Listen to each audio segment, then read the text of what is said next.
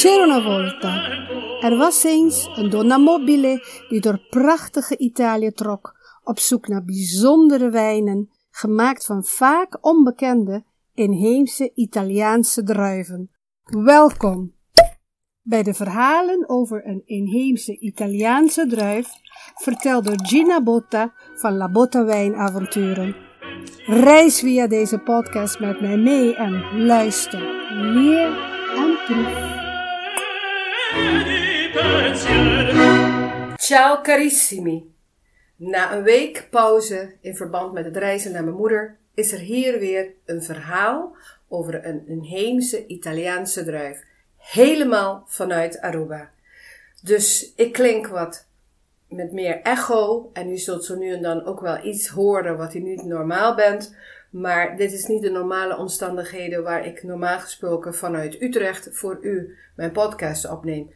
Mijn excuses alvast voor de kwaliteit van het geluid, maar het komt uh, uit een goed hart en met de beste bedoelingen om jullie weer een nieuwe aflevering te kunnen geven. Bedankt voor alle lieve berichten en het meeleven in verband met de slechtere gezondheid van mijn moeder. Mijn moeder is langzaam aan het verdwijnen door dementie en elk pleziertje dat ze nog kan krijgen en elk mooi moment dat we nog kunnen delen is van belang. In het verleden is ze vaak meegeweest gedurende de tochten door Italië en ze heeft erg genoten van het proeven van de vele, vele wijnen. Dochter van een Spanjaard en getrouwd met een Argentijn, wijnen zijn niet onbekend voor haar. Ze heeft ook een voortreffelijke neus. Ze kon goed koken en ze kon de aroma's en smaken scherp beschrijven. Als hij iets beschreef, dacht ik heel vaak: Oh ja, dat is wat ik proef.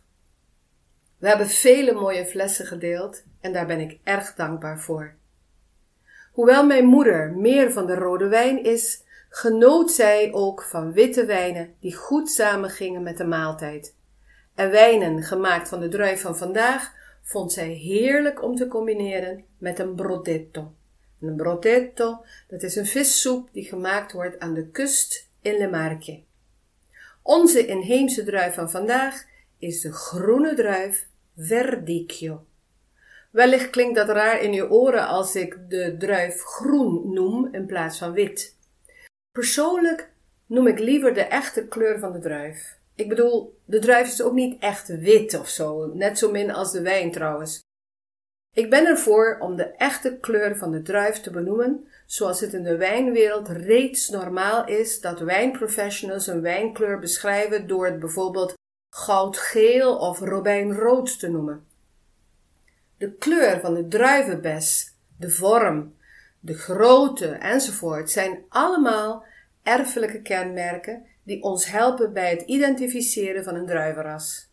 In het geval van Verdicchio is juist de opvallende, helder groene kleur van de druif de reden waarom de druivenras zo heet. Verde in het Italiaans betekent groen. Zelfs de wijn, gemaakt van Verdicchio, heeft, ondanks het feit dat het meestal strogeel is van kleur, een groenige waas. Verdicchio wordt beschouwd als een van de nobele groene druiven van Italië. Zijn geboortegrond ligt in de regio Le Marche, maar het komt ook voor in de Veneto, in Lombardije en in Lazio. In aflevering 5 hebben we reeds Le Marche bezocht. Toen we het hadden over een andere bekende Marchigiani groene druif, de Pecorino. Ik had u toen al gewaarschuwd dat we vaker naar Le Marche zouden reizen om de mooie inheemse druiven en hun wijnen te bezoeken. Het is niet raar dat als we het hebben over de inheemse druiven van Le Marche, dat ik twee groene druiven als eerste bespreek, aangezien de groep inheemse druivenrassen uit Le Marche voor 60% bestaat uit groene druiven zoals Pecorino en Verdicchio. Binnen Le Marche wordt het gebied rondom Castelli di Gessi en Matelica gezien als het gebied van deze druif. In de wijngaard is het een makkelijke druif. Verdicchio heeft helemaal geen moeite om ergens anders te groeien. Het heeft een langzame en gelijkmatige rijping van de druiventros, wat altijd goed is voor de evenwichtige ontwikkeling van aroma's en smaken. Daarbij is het niet gevoelig voor schimmels en dat maakt het tegenwoordig ook een zeer interessante druif voor wijnboeren die natuurlijke wijnen willen maken. Een druif die niet makkelijk last heeft van ziektekiemen, hoeft nauwelijks of niet behandeld te worden. Wat erg door de wijnliefhebbers wordt gewaardeerd, is dat Verdicchio wijnen geeft die alleen maar mooier worden met het voorbijgaan van de jaren, want hoewel er troostende verjaardagskaarten zijn met het citaat je bent net als wijn, hoe ouder hoe beter enzovoorts, geldt dit zelfs niet voor de druivenrassen. Niet alle druivenrassen maken wijnen die zich gedurende de jaren verder ontwikkelen naar interessanter, heerlijker. Verdikje is wel zo'n druif. Het hangt natuurlijk ook af van andere dingen. Maar met Verdicchio als druif heb je een goede start. Verdicchio is ook geliefd omdat het de stralende hoofdrol is in meerdere wijntypen. Van droge tot zoete wijnen, van stil tot bubbels. Laatst zat ik in een room van Clubhouse vol van jonge Italiaanse wijnkenners die het hadden over de interessante bubbelwijnen van Italië, zoals de bekende Prosecco en de Franciacorta. Het viel op hoe eensgezind ze allemaal waren, uit welke regio ze ook vandaan kwamen, over Verdicchio als het meest belovende groene druivenras voor het maken van bubbelwijnen.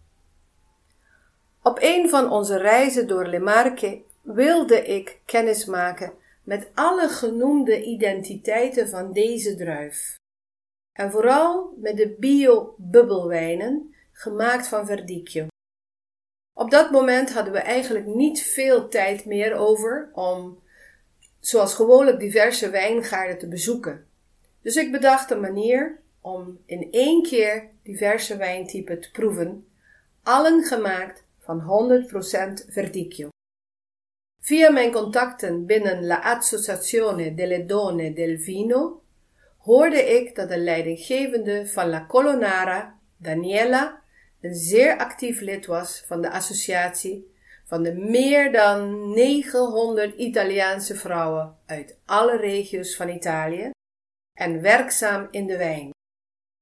Mocht u meer over deze bijzondere groep vrouwen in de wijn willen weten, dan kunt u op mijn website in mijn blog lezen over Le Donne del Vino Italiano. En voor de camperaars onder jullie is het helemaal interessant, want als je kijkt naar de website ledonnedelvino.com en donne met dubbele n, dan zie je, vind je zelfs een, eh, een onderdeel, een pagina, waar je informatie kunt krijgen over de wijnboerderijen, verspreid over heel Italië, eh, van vrouwen van de associatie, waar je gratis een nacht kunt overnachten als je maar natuurlijk als tegenprestatie een proeverij doet of wat flessen wijn koopt. Aangenaam en nuttig. ledonnedelvino.com Ik nam dus op advies contact met Danielle en ik kreeg een fantastische rondleiding plus proeverij. Zoals ik bij de aflevering over de Prier Blanc uit de Val d'Aosta heb verteld, een coöperativa is een interessante plek om kennis te maken met de plaatselijke wijnen. Grote, bekende namen zult u niet tegenkomen. Maar u kunt wel bij een coöperativa kennis maken met wijnen die in de directe omgeving worden gemaakt, van meestal inheemse druivenrassen. Daarbij zult u een goede prijs-kwaliteit verhouding treffen. En ook heel belangrijk, u weet dat het geld wat u betaalt voor uw fles wijn direct naar de wijnboeren gaat.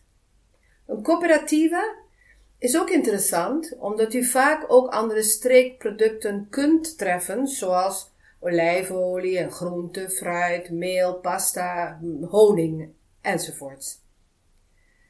De coöperativa Colonara ligt in de gemeente van Cupramontana, niet ver van Castelli di Gessi. Zoals de naam al laat vermoeden, Montagna is berg. Ze zitten in een gebied van middelhoge gebergte, op ongeveer zo'n 500 meter boven zeeniveau. Het gebied is prachtig, qua natuur en met interessante bezienswaardigheden in dorpen en stadjes. Zeker op het gebied van wijnen. Volgens mij is er daar in de buurt ook ergens een museum voor, uh, van wijnetiketten. Helaas hebben we, zoals ik zei, geen tijd gehad om dat te bezoeken. Cupramontana noemt zich trouwens de stad van de Verdicchio en de geschiedenis over de wijnbouw is gedocumenteerd sinds de 13e eeuw, toen de Benedictijnse monniken na een grote vernielende oorlog met de wederopbouw van de wijnbouw begonnen. Monniken schrijven alles op en daar genieten wij enorm van. Tijdens de tweede helft van de 19e eeuw waren ze zo ver dat de wijnen van de Verdicchio steeds beroemder werden. En aan het begin van de 20e eeuw beginnen ze zelfs te experimenteren met spumante, de bubbel van Verdicchio. De geschiedenis van de coöperativa zelf begint in 1959, toen een handjevol boeren, ik denk 19, uh, Colonare hebben opgericht. Vanaf het begin van de jaren 60, met de erkenning toen die ze kregen van het gebied Verdicchio DOC, om precies te zijn in 1968, vanaf die periode begonnen ze te experimenteren met het verouderingspotentieel waar ik het net over had van de Verdicchio. Een van de weinige Italiaanse groene druiven die geschikt is voor verfijning door de jaren heen. De coöperativa, die inmiddels meer dan 100 leden telt, heeft in de loop der jaren de kelder uitgebreid. Ze produceren alle regionale DOC-wijnen van meerdere inheemse druivenrassen zelfs en wat heel belangrijk voor ze is, ze hebben een enorme ervaring opgebouwd in het maken van het diverse type bubbelwijnen van de Verdicchio. Volgens de klassieke methode, dus dat is de manier waarop ze in Frankrijk champagne maken, en dat is met twee keer fermenteren, waarvan de tweede fermentatie in de fles plaatsvindt. Dat is wat bewerkelijker. Maar ze maken ook, dus terug naar, uh, naar de coöperativa, behalve dat ze bubbelwijnen maken volgens de traditionele methode, maken ze ook uh, volgens de Charmat methode, wat ze in Frankrijk Charmat noemen, en in Italië noemen ze dat Martinotti. Beide zijn namen van mannen die ontdekt hebben dat je ook op een wat eenvoudiger manier een bubbelwijn kunt maken door het één keer te fermenteren in een tank onder druk. Dat is ook de manier waarop de, bijvoorbeeld de Prosecco wordt gemaakt. Dus de coöperativa is zich gaan specialiseren, maakt bubbelwijnen in, uh, volgens de traditionele methode, volgens de methode Martinotti en de laatste jaren ook biologische bubbelwijnen. Toen wij aankwamen rijden bij La Colonara, valt de art deco-achtige stijl van de jaren 50 van het hoofdgebouw direct op. De constructie van het hoofdgebouw maakt dat het lijkt op een enorme stenen tank. Ze noemen het ook La Torre Vinaria, wat zoiets betekent als de wijntoren. Toen al hebben ze een systeem bedacht waardoor je gebruik maakt van de zwaartekracht in plaats van elektriciteit om de pas binnengekomen druiven bovenaan de toren te storten, zodat ze door de zwaartekracht vanzelf naar beneden vallen. Door een kanalensysteem met kleppen en gestuurd door die prachtige grote ijzeren kranen die heel industrieel uitzien, en dat zit allemaal in de wanden van, van die dikke muren, waarin als het ware kamers zitten, tanks. Dus door al die constructie van kanalen, kleppen en kranen vallen de druiven in de juiste tank. Je kan de grote centrale ruimte inlopen en dan zie je aan die verdikte wanden, daar zitten allemaal kleinere tanks in, met dikke ovale ijzeren deuren ervoor. Ik moet dan altijd aan die patrijspoorten van onderzeeërs denken. Hier komen de druiven, elk in zijn eigen tankje, voor de fermentatie te liggen. De cementen tanks zijn ook ideaal voor fermentatie, want ze behouden een constante temperatuur, waardoor je ook geen energie nodig hebt om de temperatuur te regelen als het buiten te koud of te warm is. Alle tanken liggen aan galerijen en die beslaan meerdere verdiepingen aan de binnenkant van de centrale enorme tank. Als je op de begane grond staat in het midden en omhoog kijkt, dan krijg je een gevoel alsof je in het Pantheon in Rome staat. Hoog boven de koepel is er ook een gat, maar wel met een glas ervoor, wat er, waardoor er licht doorheen valt en daardoor krijgt het hele gebouw overdag voldoende licht om te kunnen werken, waardoor je overdag ook geen elektriciteit voor belichting nodig hebt. Knap en helemaal van nu. De galerijen met metalen relingen, die in elke verdieping naar de top toelopen, geven een prachtig beeld, alsof je in een schelp zit. Het hele gebouw ademt een degelijke, voorname, boerse stijl. Overal zie je oude houten of metalen instrumenten die ze gebruikten bij het maken en of rijpen van de wijn. Sommige van de instrumenten staan geëtaleerd als herinnering aan oude tijden. Anderen worden nog steeds of zelfs wederom gebruikt. Ik word er altijd erg blij van als mensen hun oude gereedschappen bewaren en koesteren. Ik vergat toen ook even de wijnen om het ambacht van bijvoorbeeld een flessendraaier te bewonderen. Dat is een prachtig instrument bestaande uit mooi oud donkerbruin hout met metaal en koper, waarin twee flessen bubbelwijnen werden gelegd na hun tweede fermentatie, zodat ze langzaam naar ondersteboven gedraaid konden worden, zodat de droesem en de droesem in die fles bestaat dan uit dode gistcellen en, en resten druif, zodat die droesem dus naar de top van de fles kan zakken om verwijderd te worden. Alles daar straalt aandacht, zorg en de tijd nemen om kwaliteit te maken uit. Terwijl ik helemaal verliefd me blijf verbazen van de constructie van de Torre Vinaria, lopen we verder naar hun trots, de grootste ondergrondse kelder, die in 1989 is gerenoveerd en uitgebreid. Compleet in het donker, in serene stilte, zonder trillingen, bij de juiste vochtigheid en bij een constante temperatuur van 14 à 16 graden Celsius liggen hun bubbelwijnen die volgens de traditionele methode worden gemaakt en de stille wijnen, beiden gemaakt van verdicchio, te rijpen.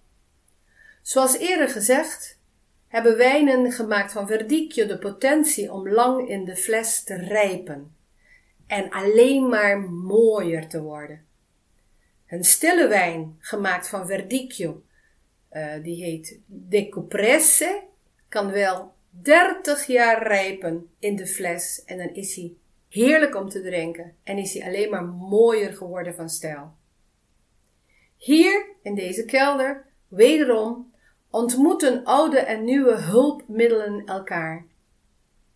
Hun mooiste bubbelwijnen liggen heerlijk rustig te rijpen in de ouderwetse houten rekken die pupitre worden genoemd. En hun frisse methode Martinotti liggen in stalen kooien te rijpen. Ik zie ook een tafel met natuurlijke kurkendoppen voor de bubbelwijnen, samen met de metalen draden waarin, waarmee uh, er netjes worden gemaakt. Die samen met zo'n versierde metalen plaatje bovenop, die we de capsule noemen, rondom de kurkendop wordt geplaatst. De kurkendoppen, die zagen er heel raar uit, want ze hadden nog niet de kenmerkende champignonvorm die we zo goed kennen. Die vorm krijgen ze pas uh, als ze geperst worden in de fles. Ik geniet zoveel van alles wat ik zie en van de informa informatie die ik krijg, dat ik vergeet dat ik wijnen kwam proeven.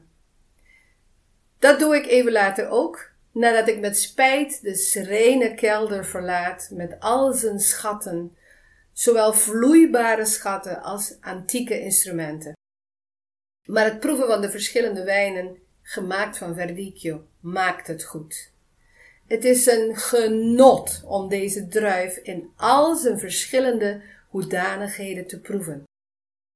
Als u tijdens de zomer Italië bezoekt, wat nu helemaal wit is, alle zones zijn wit wat betreft de COVID-situatie, en als u in Le Marche komt, bezoek deze coöperatie. Dat is een tip van mij. Toeristisch gezien uh, qua, wijn, uh, qua de geschiedenis van wijn maken en de architectuur van de eerste helft van de 20e eeuw, qua streekproducten en natuurlijk qua wijnen, gemaakt van de inheemse druivenras Verdicchio, is het zeer de moeite waard. Komen we elkaar misschien daar tegen? Ci vediamo! Grazie della visita. Meer verhalen en of foto's kunt u vinden in de Wijnavonturenblog op mijn website. Daar kunt u ook podcastwijnen bestellen, zodat u tijdens het beluisteren van een aflevering de bijpassende wijn van inheemse druiven kunt proeven. Luister, leer en proef in uw eigen tijd en in uw eigen omgeving. Om de lancering van de podcast te vieren, kunt u ook door het mailen door een review achter te laten of nog mooier, door te abonneren op mijn podcast in aanmerking komen voor een fles wijn cadeau. Een cadeau molto speciale voor mijn molto speciale luisteraars. In elk geval, non dimenticare, niet vergeten, we hebben een afspraak staan voor het volgende verhaal over de inheemse Italiaanse druif. Arrivederci.